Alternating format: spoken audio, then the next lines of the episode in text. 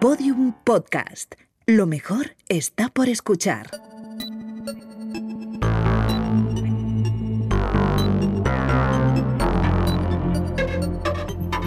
La redada.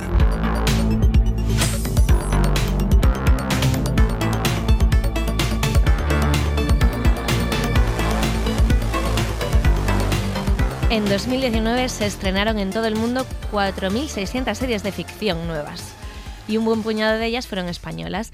Los expertos dicen que en este 2020 esa cifra va a ser todavía más alta, así que preparaos para lo que viene. Y con toda esta producción nacional, Natalia Marcos nos va a traer una selección de las series españolas nuevas que podremos ver este año para que bueno, la ansiedad sea más moderada. Sí, bueno, una selección que son 16, o sea, imagínate si la selección son 16.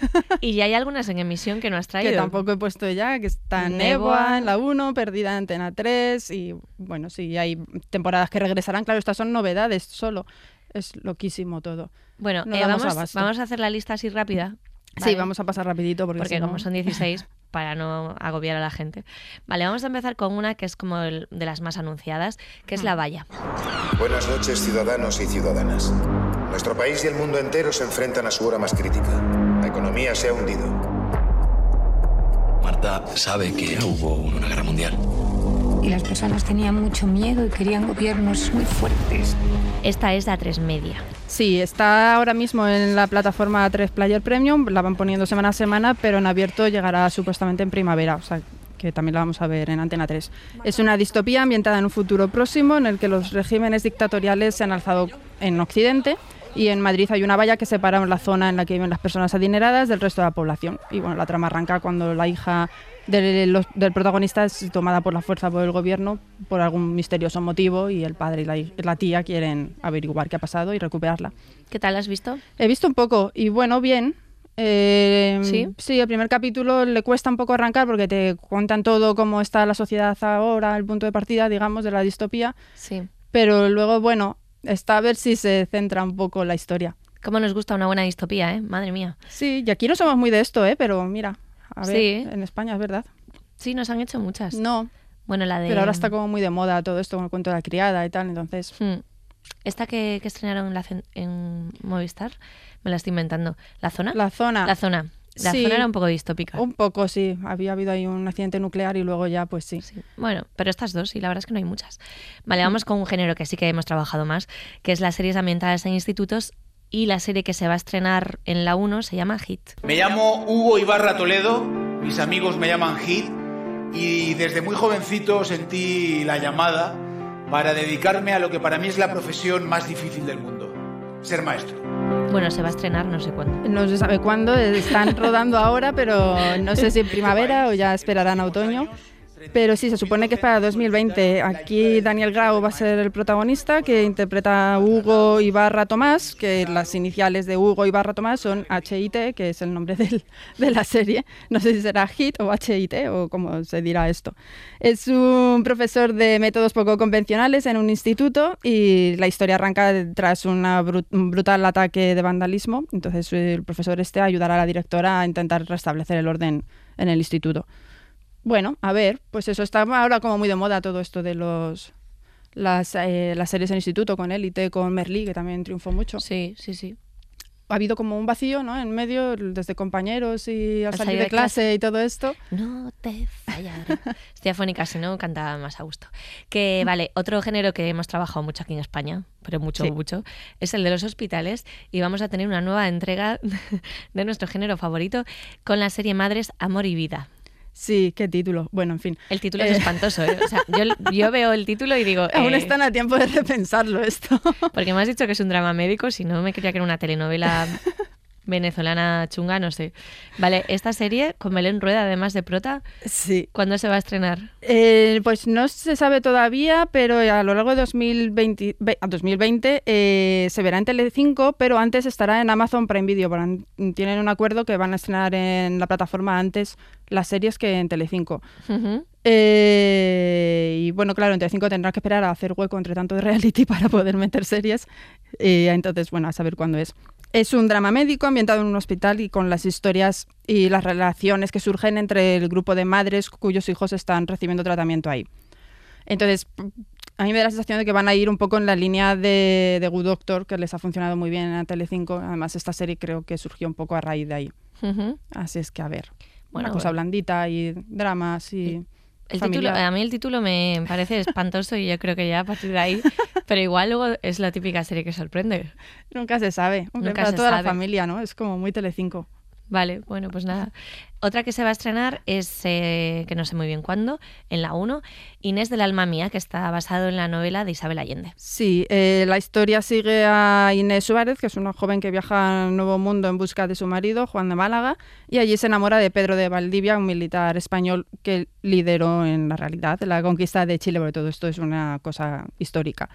Eh, la serie se ha rodado en España, Chile y Perú, creo que ya ha terminado el rodaje, o Mm. sea que se estrenará pues cuando buenamente quiera Televisión Española, con Elena Rivera y Eduardo Noriega de protas.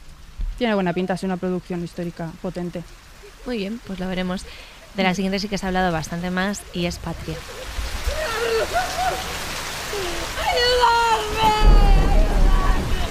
Sí, ya entramos en las series de HBO, que tienen... Que hay varias. Algunas, sí, para este Sí. año, ya bien. Eh, y la más esperada es esta, es Patria, la adaptación de la novela que conoce todo el mundo, de Fernando Aramburu. Eh, y la serie llegará en mayo, después de un recorrido un poco complicado, ¿no? porque tuvo retrasos en la producción, con problemas detrás de las cámaras, pero ahora ya parece que se ha superado todo y está lista para ver la luz. La historia de dos familias divididas por las consecuencias del terrorismo. Y bueno, la historia recorre la vida de estas personas a lo largo de tres décadas. En mayo, pues. En mayo, sí. Vale, otra de HBO España, 30 monedas. Sí, esta hay que esperar un poquito más. Parece que será a finales de año. Eh, está dirigida y creada por Alex de la Iglesia. Y pues será una serie de terror con algo de humor negro, muy en la línea de, de Alex de la Iglesia. Exorcismos. Sí, sí, habrá. Porque el prota es el padre Vergara, que es un exorcista, exiliado en una parroquia en un pueblo remoto. eh, en el que empiezan a pasar cosas raras. Entonces los habitantes del pueblo pues lo relacionan con la llegada del nuevo, que encima es cura y encima es exorcista, en fin. lo sí, tiene vamos, todo. lo tiene todo.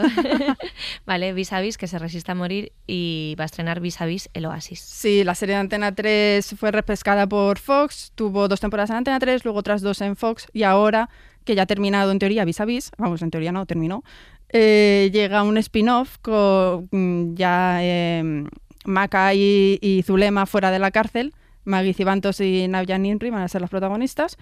Y bueno, el punto de partida es justo el lugar en el que terminó Vis a Vis. Las dos. Bueno, esto es un poco spoiler, pero en fin, es la, la vida es así. Eh, pues con Maca y Zulema fuera de la cárcel y reconvertidas en atracadoras. Muy bien. Vale, la siguiente es una nueva serie de los Javis que se va a estrenar el 29 de marzo y se llama Veneno. Sí, y bueno, pues es la vida de la veneno, Cristina Ortiz, Mm. eh, llegará el 29 de marzo en la 3 Player Premium, también hay que pagar para verla, de momento. Eh, narra la vida de uno de los iconos LGTB más populares de España en los años 90. Fue súper popular con, después de empezar a aparecer ¿no? en la, Esta noche cruzamos el Mississippi. Y pues la serie va a recorrer los años anteriores y los años posteriores también. Va a haber tres actrices interpretándola en diferentes fases de su, de su vida. Y bueno, pues hay ganas también, a ver qué hacen. A ver, ¿qué tal? Sí. Nos ponemos ya con Netflix y con la saga Valeria que se va a estrenar también este año, que está basada en los libros de, de Elizabeth Benavent. Sí, es una comedia romántica, desenfadada, con así un poco punto sexo en Nueva York, ¿no? Quizá. La historia sigue la vida de una escritora que pasa momentos de crisis tanto con sus novelas como con su marido. Y para afrontar sus problemas se refugia en sus tres mejores amigas. Y bueno, pues el estreno está previsto para primavera y sabemos poco más. Bueno, he visto un tráiler que tenía buena pinta, sí. Es un poco así rollo de esto de comedia romántica, pero... Sexo en Nueva York. Sí, así, ese Vale. rollo. Ale Espina, que es el creador de La Casa de Papel, va a inaugurar también un contrato con Netflix con un thriller llamado Sky Rojo. Sí, esto ya es una serie creada en exclusiva para, para Netflix. Es un thriller con Verónica Sánchez y Miguel Ángel Silvestre, entre otros protagonistas. La historia se centra en tres prostitutas que tienen que escapar del club en el que trabajan tras dejar a su proxeneta al borde de la muerte. Y las mujeres pues tienen que decidir si viven como fugitivas para siempre o se enfrentan a los sicarios que les pisan los talones. Vale, esta está prevista para otoño. Otoño, sí. Así que todavía queda. Otra que viene por ahí es El Inocente. Sí, seguimos con Netflix eh, y con Mario Casas, que también va a hacer varias cosas con Netflix, películas, series y un poco de todo. Va a comer bien a la salud de Netflix. también en esta serie además están Alessandra Jiménez y Aura Garrido son los protas de la adaptación de la novela homónima de Harlan Coben, que es otro escritor que también Netflix está tirando mucho de él para thrillers eh, diferentes. Y la historia gira en torno a Mateo, un ex convicto que no logra rehacer su vida después de salir de prisión, donde estuvo nueve años por un asesinato que cometió de forma no intencionada. Y una llamada inesperada cambiará el rumbo de las cosas. Uh, vale, vamos con Movistar, que va a estrenar también La Unidad. Sí, La Unidad eh, acaban de anunciar que llegará en mayo y va a ser una de las apuestas fuertes de, Movistar este año en producción propia. es una miniserie de seis capítulos que, se, que es un thriller policíaco dirigido por Dani de la Torre y protagonizado por Natalie Poza.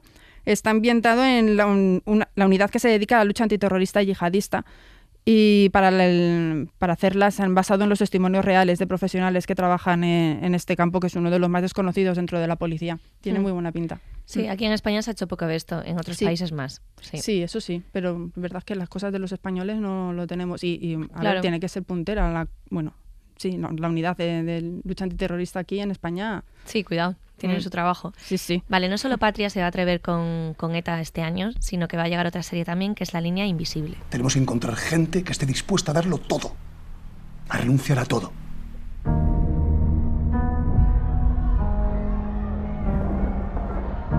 Hay que hacer algo con estos fascistas, enfrentarse a ellos. ¡Se acabó la fiesta! También Movistar, eh, en este caso con Mariano Barroso a los mandos. Y aquí va a contar la historia de los orígenes de la banda terrorista con el primer asesinato de la banda eh, que tuvo como víctima el guardia civil José Antonio Pardines. Alex Moner y Antonio de la Torre son los protagonistas en una miniserie de seis capítulos que se estrena el 17 de abril en Movistar. Y estaremos, buena pinta. Estaremos pendientes. La pues. invisible. Vale, otra comedia en Movistar que se llama Nasdrovia. Nasdrovia es una comedia negra, parece, eh, con Leonor Watling y Hugo Silva como protagonistas.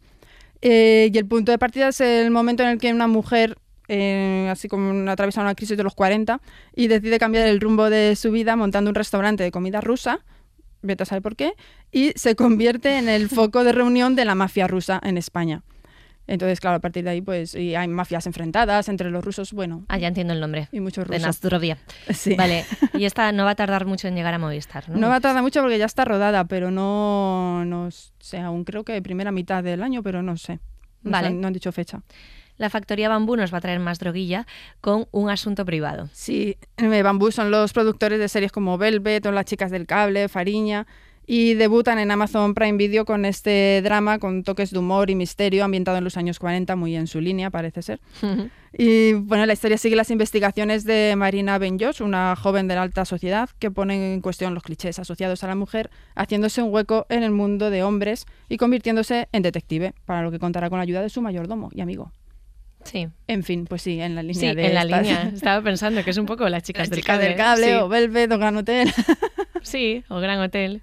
Pero vamos, que las típicas series para, para ver así. Pero estas se ven, son droga luego. Que son drogas, en realidad, sí. Y seguimos con otra de las grandes apuestas de Amazon en España, que será el CID.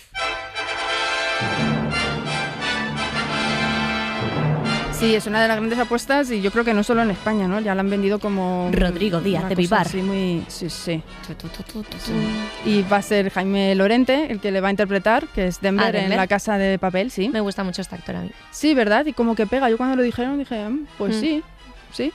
Y el rodaje pues tiene aires de superproducción. De momento no hemos visto imágenes de la serie, pero sí que han rodado en espacios naturales con un montón de figurantes y, bueno, pues eso, que, cuentan con ella como una de las grandes apuestas internacionales. Sí. O sea que, a ver. Bueno, pues tiene buena pinta. Sí, todas estas cosas históricas. todo lo que me traes. Sí, verdad, hay un poco variadito además. Habrá buenos truños, seguro. Seguro. Pero, pero habrá otros que tienen buena pinta. Y se han quedado bastantes fuera. Hay también Telecinco tiene bastante en producción y Antena 3 tiene cosas ahí también, alguna comedia, una que en venidor, en plan ahí abajo. Bueno. Bueno, no nos van a faltar series. Mucho, mucha cosa. Eso está claro. Yo tengo muchas ganas de Patria. Ya, por ejemplo. claro, todos tenemos ganas. O la y 30 Sky- monedas, a mí también me pica Sí, mucho la curiosidad. 30 monedas también tienen. Y buena Sky pinta. Rojo, sí. Sky Rojo también. Bueno, hay muchas, muchas cosas. Vosotros estad atentos que las van a ir estrenando poco a poco. Hay alguna que ya está, me has dicho. en breve, sí. Así que, Oh, así que bueno, Natalia, muchísimas gracias. A vosotros. Un beso, Hasta chao. luego.